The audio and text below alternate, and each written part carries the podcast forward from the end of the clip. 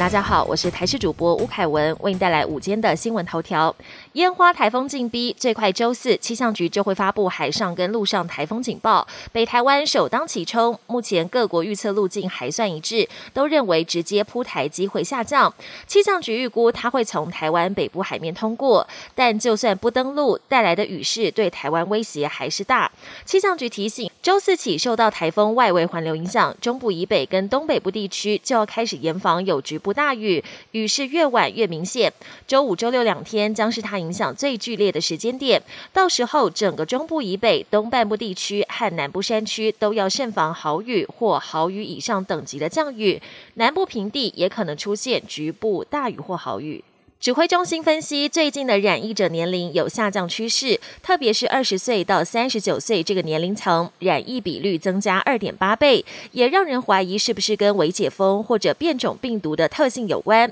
专家解释，由于新冠病毒的潜伏期有十四天，基本上不会是微解封造成的，主要原因是病毒已经进入社区，就会感染活动力强的年轻人。而为了避免染疫年龄层再下降，机关署也将提出专案输入许可申请，一并将十二至十八岁族群列在 BNT 疫苗的使用对象。大学指考即将在七月二十八到三十号登场，不过进入台风季，大考中心表示，考试日如果遇到台风来袭，放台风假将会延期，并在一周内举行补考。国际焦点：东京奥运即将在周五开幕，部分赛事周四就要登场。不过在最后关头，冬奥筹备委员会竟然释出，不排除冬奥在最后一刻喊卡的可能性。筹委会总监武堂敏郎昨天在记者会上被问到，疫情升温，冬奥有没有可能取消？他表示，筹委会无法预测疫情的发展，将持续紧盯感染人数，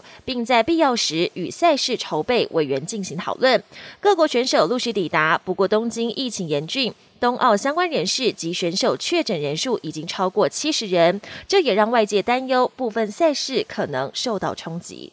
全球极端天气频传，中国大陆河南暴雨成灾，其中省会郑州二十四小时内降下六百毫米的惊人雨量，防汛应急响应提升到最高的一级。郑州市区淹水灾情惨重，不止主要路面交通瘫痪，迫使警消人员在大雨中抢救受困车辆。大水也淹进了地铁，传出有列车车厢进水，驾驶员指示乘客紧急破窗逃出车厢。警消从地铁隧道进入救援。不过，地铁淹水还是造成十二人死亡，全线停驶。郑州水患也迫使至少十万人撤离避难。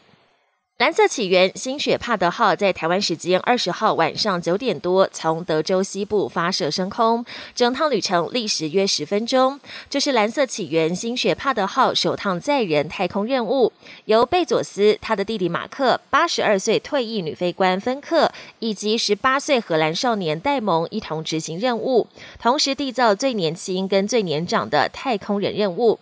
贝佐斯回到地球后受访时还说，这是他人生中最棒的一天。不过，全球新冠疫情期间，富豪相继上太空，贝佐斯出发前就累积超过十八万人连数，要他升空之后不用再回地球。